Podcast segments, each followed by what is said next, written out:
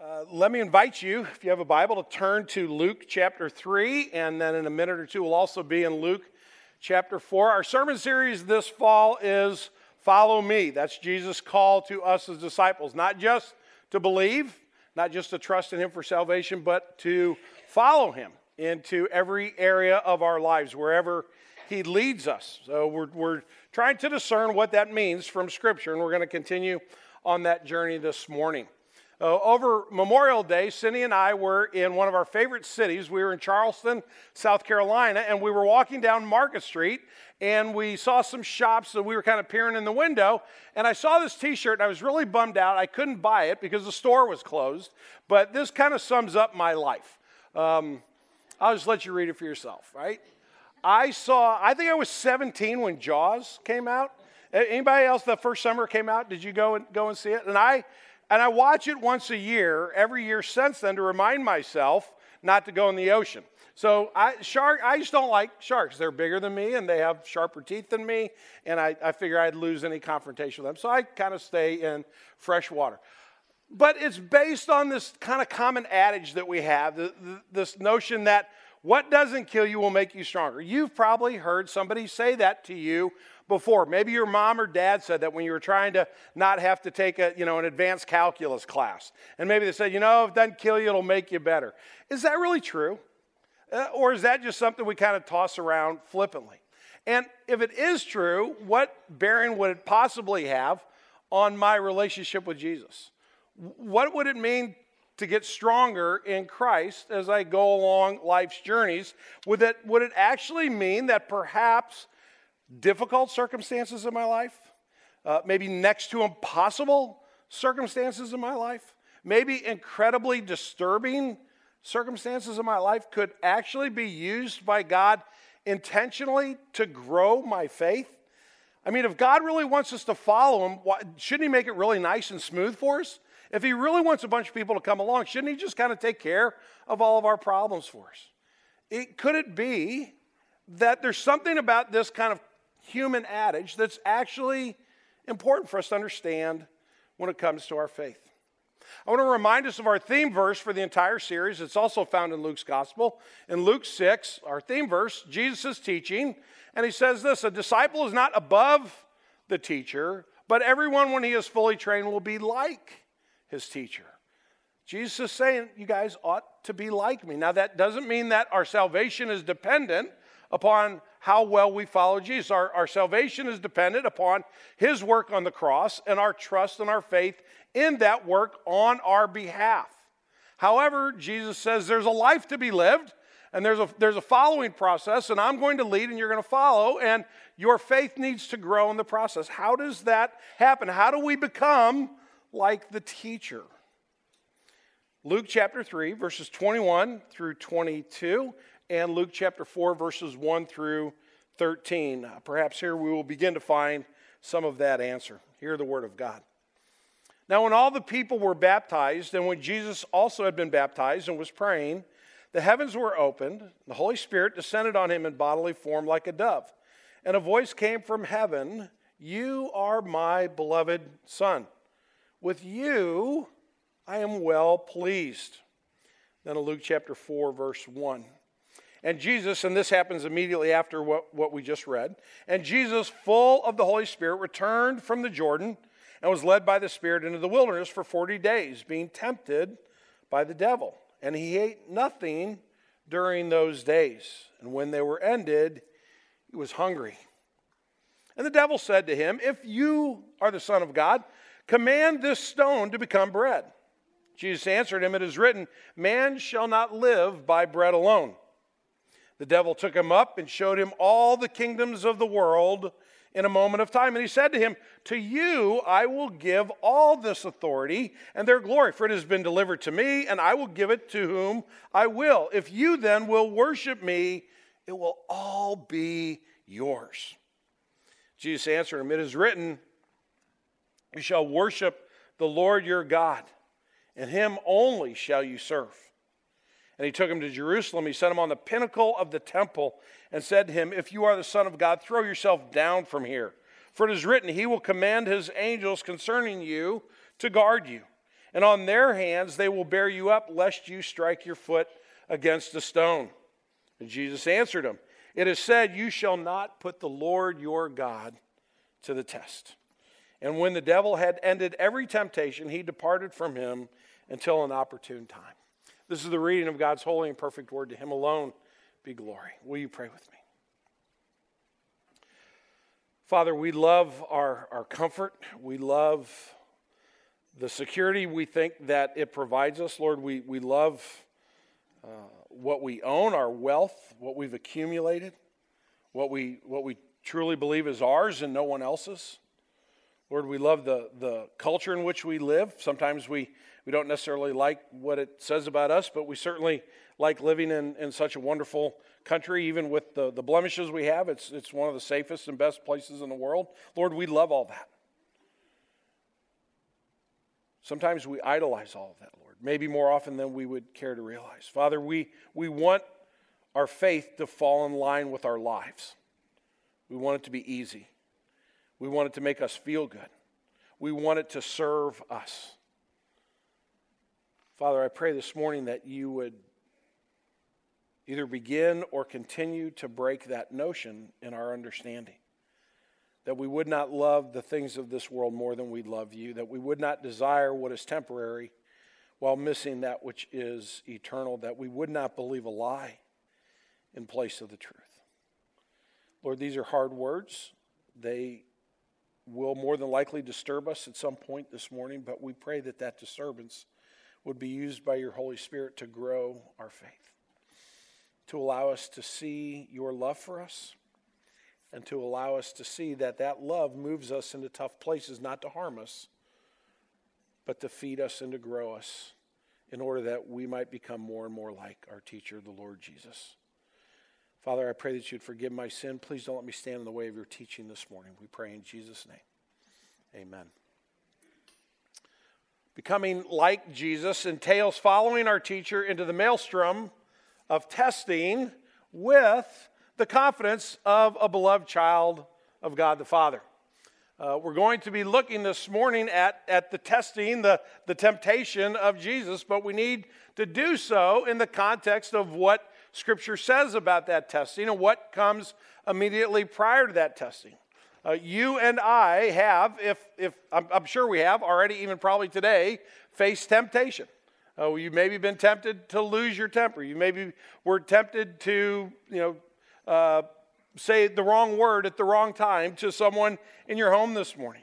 Uh, we're tempted in so many different ways. And quite frankly, I think if we could wave a magic wand, we'd get rid of all these trials and all these temptations, and we would try to get more to a life of ease. And yet, it's in that type of scenario where we do not grow, where there is no pressure, where there is no challenge for us to think deeper, to feel deeper, uh, and to go deeper in our trust of God. And so, we're going to look at this notion of a maelstrom. Now, a maelstrom, if you go uh, I know that's not typically a word that we will use in a sermon in a sentence, uh, but it's important to understand what it means. If you go to the dictionary and you look up the word maelstrom, you'll see the following definition a powerful whirlpool in the sea or a river. Uh, the Meramec River, just outside of St. Louis, is actually known for a lot of these whirlpools. And if you're not very careful and you're playing around in the Meramec River and you're not paying attention, you could lose your life in one of the maelstroms. It can suck you down and it can drown you. But we, we take these types of circumstances and situations and we turn them into word pictures for circumstances in our lives. We do this all the time. And so the second definition in Webster, under what it literally is, is this a situation of confused movement or violent turmoil. Now, some of you may be saying, wow, I didn't know that you were going to describe my life from last week. And then when I came to church this morning, a lot of times our circumstances tend to be a maelstrom, and so they tend to be turbulent. Uh, or, and you might say, my life's in an uproar right now, or it's, it's disarrayed, it's chaos, there's, there's confusion and upheaval. Oftentimes that describes our lives. But does God actually lead us to those moments not that we would continue to be confused, not that we would be harmed in any way, but that actually spiritually we might have the opportunity to go deeper in our faith. If the whirlpool is threatens to suck us under, and if we can't survive it alone, perhaps what God is showing is that there is another one who can protect us, that there is another one on whom we can depend, and that would grow our faith. So instead of running from these moments, instead of, you know, when I, when I come into, into these types of situations, I tend to hate them. I tend to want to get away from them as fast as I possibly can. And I'm not suggesting this morning that as believers we ought to go looking for trouble, so to speak, but when we find ourselves in the chaos, when we find ourselves in these moments of trials and these moments of temptation, can we see them for what they are in their totality and not just for that specific moment? If we're going to do that, we need to do so. And we have two observations in the context of our first observation, which is our identity in Christ. If you go uh, back to Luke chapter 3 and you look at these verses, it talks about how Jesus has just been baptized. And it talks about how he's coming out of the water, and the Holy Spirit literally descends upon him in bodily form like a dove. And then the Father speaks. And the Father says this You are my beloved Son. With you I am well pleased. Now, if you've studied the Gospels, Matthew, Mark, Luke, and John, let me ask you a question. Where does this take place? What miracles has Jesus performed already when this happens? What has Jesus done that he would receive such favor from God? How, has Jesus raised anybody from the dead? Has he fed 5,000 people? What has he done to get God to say, With you I am well pleased? What effort has he put forth to this point? Anybody answer that question? Louder? None. None. Thank you very much. That's exactly right. Jesus hasn't raised anybody from the dead. He hasn't changed water to wine. He hasn't fed the 5,000. He hasn't preached a sermon on the mount. He hasn't gone to the cross. He hasn't done any of that. Before Jesus does a thing, the Father looks at him. He says, You are my son. And because you are my son, I am well pleased with you. The pure delight of God the Father with his son. Jesus is yet to engage in what we would call the three and a half years of his earthly ministry. God is not patting Jesus on the back because of what he has done. God the Father is embracing Jesus because of who he is, his precious child. Last week, week before last, I went. I flew to Denver to drive with my son in a Ryder pickup truck from Denver to Southern California uh, because he's like his dad. If he can figure out a way to save a nickel, he's going to do it. So he had some people pack it on the front end. He had some people pack, uh, unpack it on the back end, but he said, We're going to drive it. And so I drove with him for two days out to his new home. And while we were there, I got to hang out with Nate and his wife Liz and my four grandchildren and they're my four grandchildren on the screen. And one of them is when I somehow miraculously took them by myself to dinner and to ice cream. And uh, that the fact that the five of us survived that was actually quite remarkable. But the other picture is Avery's at the top and Valsey's down at the bottom. And I was walking upstairs in their new house, and I come around the corner, and right on the corner, there's this really cool hutch kind of cabinet thing. And I open it up, and I'm looking at it, and they walk by, and I look at them, and I'm like, you could fit two small children in here. This is really cool. So they're looking at it. They say, Grandpa Tom, what's that? I said, Well, that's where you guys are going to sleep at night. And they went, Really? And I'm like, Yeah, I know you guys will fit. Hop in there. And they jumped in, and that I immediately stepped back and took that picture. Valerie's trying to fall asleep, and Avery's having a lot of fun. I said, Isn't this so cool? You got a new house, and this is where you get to sleep. You should go tell your dad. so they go downstairs and I get I get to listen. I don't I don't go down there. Dad, we saw where we get to sleep. He's like, Oh yeah, you saw your rooms? No, we saw the cabinet where and and Valsey's on the bottom and I'm on the top. And I hear their dad going, What? yeah, it's really you should come up and see it. And he says, Who told you that that's where you were gonna sleep? Grandpa Tom.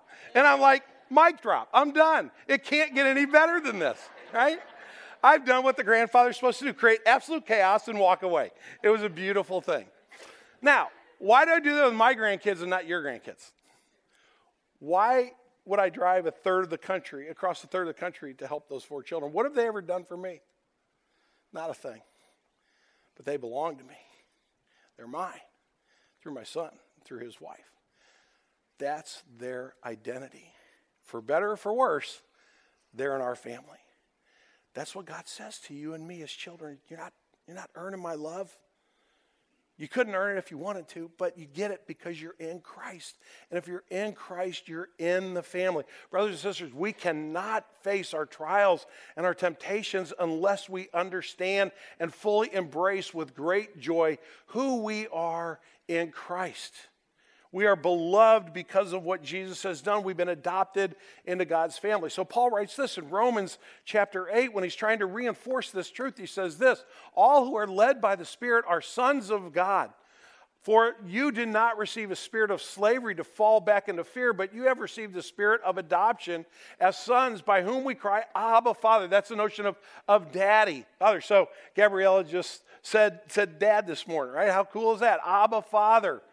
And how did you feel about that? Felt pretty good, didn't it? You're excited about that. How does God feel when we cry out, Abba, Father? He loves us. The Spirit Himself bears witness with our spirit that we are children of God, and if children, heirs with Christ. Our identity is beloved children of God through faith in our Lord Jesus Christ. And it is that identity that empowers us to follow Jesus, even into the maelstroms of this life. So let's talk about that because that's our second observation. What are some of these storms. What do they look like? Well, here's Jesus. He's just come out of the Jordan. He's, he's been blessed and, and identified as the Son of God. God has, God has put his stamp of approval on him. And then what happens? Immediately, he is led into the wilderness. Luke says Jesus was full of the Spirit. He returned from the Jordan River where he's baptized. He was led by the Spirit into the wilderness for 40 days being tempted by the devil. Mark's gospel puts it this way the Spirit immediately drove him out into the wilderness and he was tempted by Satan. And we know from the, from the historical recordings of the Gospels that he went without food for 40 days. I had a, I had a friend, colleague in ministry one time, that went on a 40 day fast. He didn't eat anything for 40 days. And on about day 27 or 28, they actually had to start giving him a little bit of liquid, like with some vitamins in it. And by the time, he was not a big guy to start with, and by the time he was done, he was emaciated. He, he had lost probably a third of his body weight. He had no strength. He, had, he, he, he couldn't think straight. He, he had a hard time fulfilling his responsibilities. It was absolutely just, it, it had this destructive experience on him physically as well as mentally and emotionally. That was Jesus in the wilderness. When Luke records that he was hungry, that, that's the understatement of the century. Jesus was starving his body was, was beginning to shut down and take care of, of you know, his vital organs so that he could survive. This is the beloved Son of God led into the furnace of the struggle. Do you have those moments in your life, not necessarily where you've gone a long time without food, but where you find yourself at your wits' end? Have you had those moments in your life where you say, you know what? It, it's unbelievably difficult right now. I don't know how it could get any harder. When I, when I look back in my, my life, I, I see a time in my life uh, in the mid 90s where circumstances beyond my control in the ministry setting in which we were in, I found myself facing the greatest struggles I, have ever faced in my ministry before or since. And there were moments where our family was, was really struggling with health issues. We were really struggling emotionally. There was just a lot going on with all of us. It was a very dark period.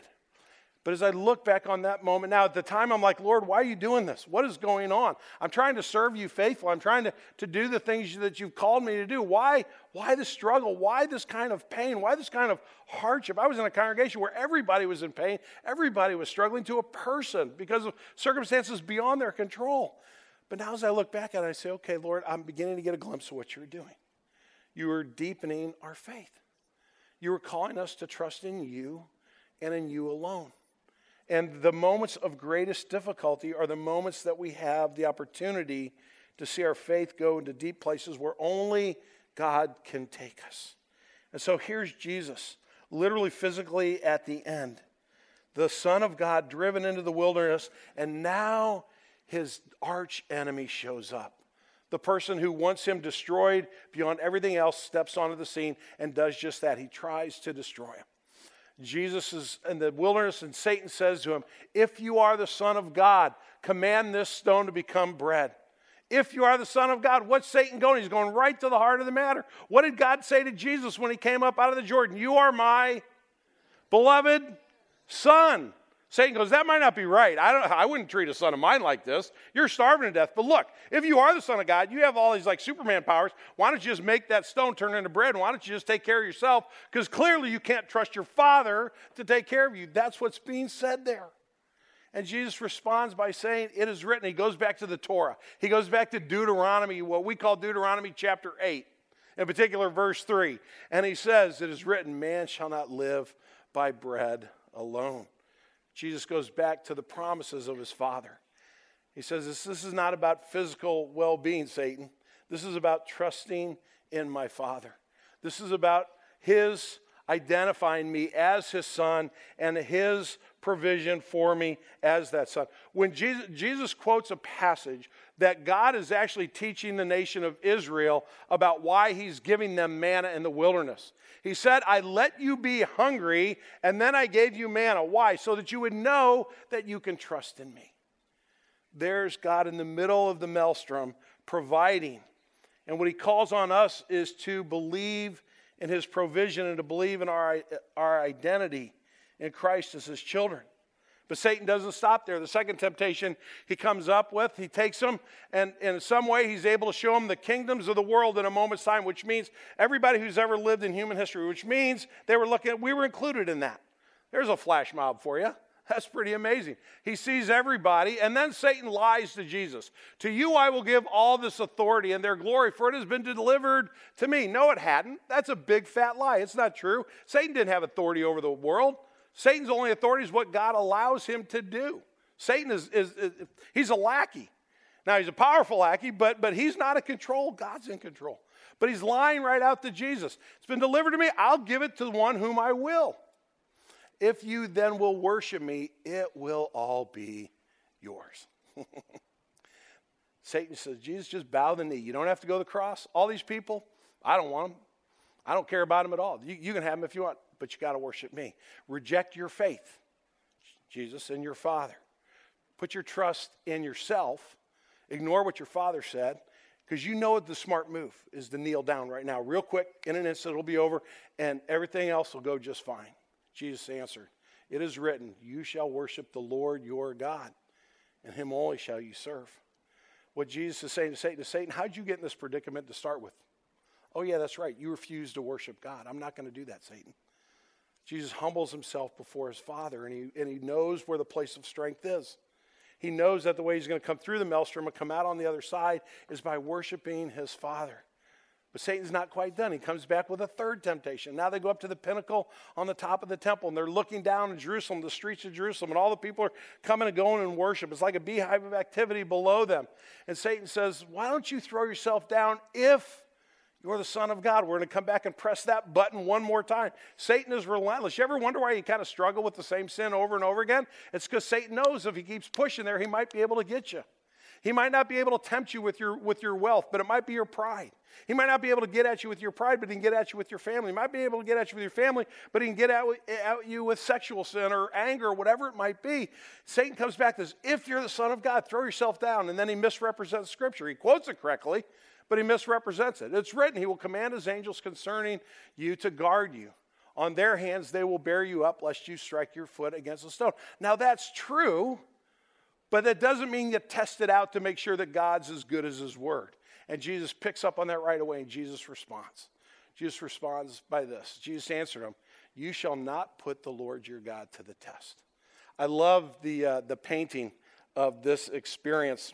Uh, it's by a French artist. His name is James Tissot. And uh, I, I, think it's really, I wish you could see it up close. Uh, but Tissot's picture of Satan just, you know, whispering in Jesus' ear, this, you know, here's, here's what we're going to do. You're going to prove that you're the Son of God. And, and Jesus just has his hands folded in prayer.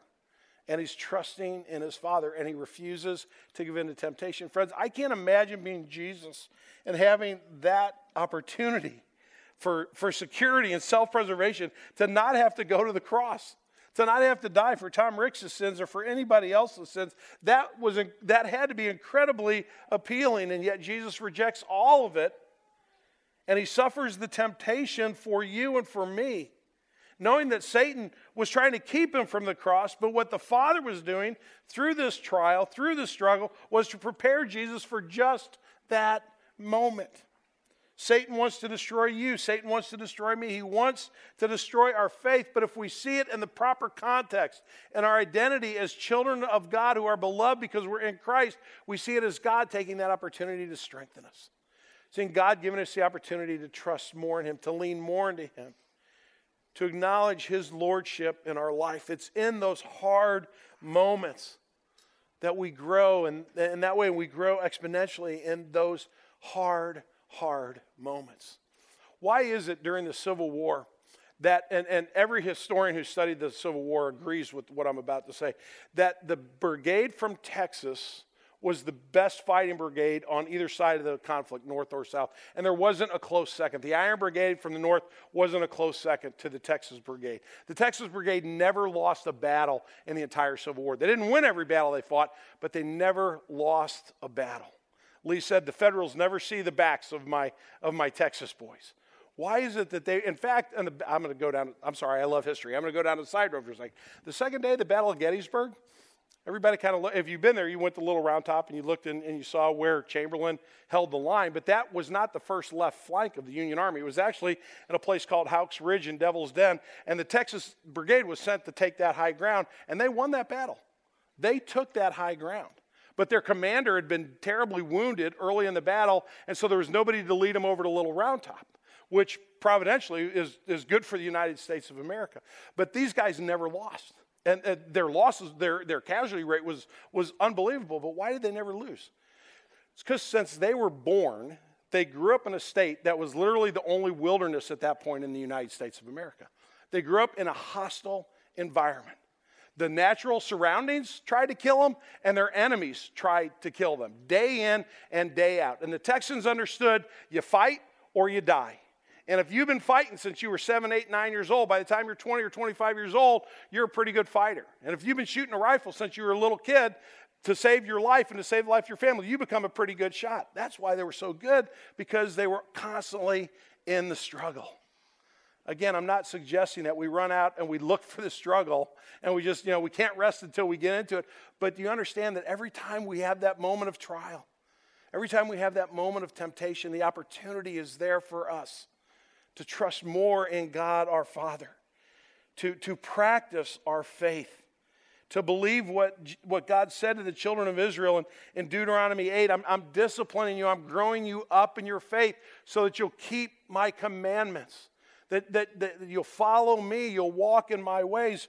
That's going to be the way of life. This is the classroom of faith unless we think this was a one and done for Jesus and he never really suffered temptation like we do. Let me very briefly uh, take you to the book of Hebrews and remind you of these words in, in three different chapters. In chapter 2, speaking about Jesus, the author of Hebrews says, Therefore, Jesus had to be made like his brothers in every respect, so that he might become a merciful and faithful high priest. For because he suffered when tempted, he is able to help those who are being tempted. Put your own name in there.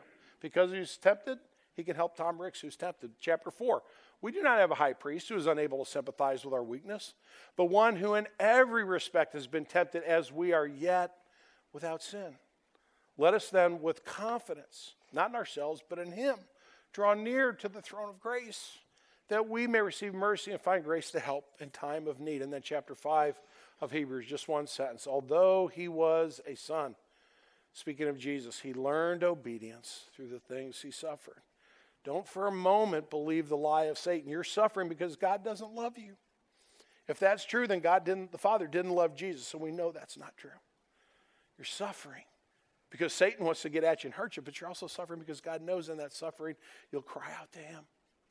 You'll put your trust more deeply in Him the way of growth, the way of following Jesus, the way of becoming more like the teacher is through the trial, it's through the temptation, it's through the struggle where we have to make choices like, am I going to trust me or am I going to submit my will to God? Am I going to make myself the center of the universe, the center of self centeredness above everyone and everything, or am I going to worship God and God alone? That's our application today, brothers and sisters. Our application is to embrace God's goal. So I'm going to take us back to Luke 6 as we wrap up. God's goal is what? That the disciple become like the teacher, that our faith deepens. God didn't abandon Jesus to Satan's wiles in the wilderness. God didn't try to starve his son to death uh, because of some, uh, you know, warped view of the world. God was creating the opportunity for his son to make his way to the cross so that you could experience the grace of God, so that I could experience the grace of God. That mercy could be ours. but also that there would come a day in 21st century America where there's a little church called Green Tree Community Church with people who suffer real stuff every day, every moment. The opportunity for us to be like our teacher includes loving one another well, caring for one another well as we, as we go through the struggles and the challenges of growing in our faith, understanding our identity as beloved children of God, entering into the furnace of growth, the furnace of struggle, with the confidence that our Father loves us and is going to grow us through it. Will you pray with me?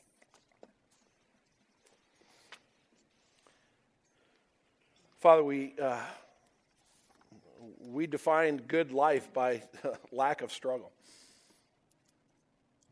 Father, we, we've perhaps bought a false bill of goods. But Lord, in our hearts, we want to follow you. We long to be more like Jesus, even though we know we fall short. So, Father, give us a proper understanding of our identity. You have loved us before the foundation of the world. You have loved us in Christ. And that love is secure. It is not going to fail, it is not going to abandon us. But, Father, help us also to understand that, therefore, you allow the testing of our faith because you know what it produces in us. So we become more and more like our teacher. Father, help us to follow Jesus into the maelstrom. We pray in his name. Amen.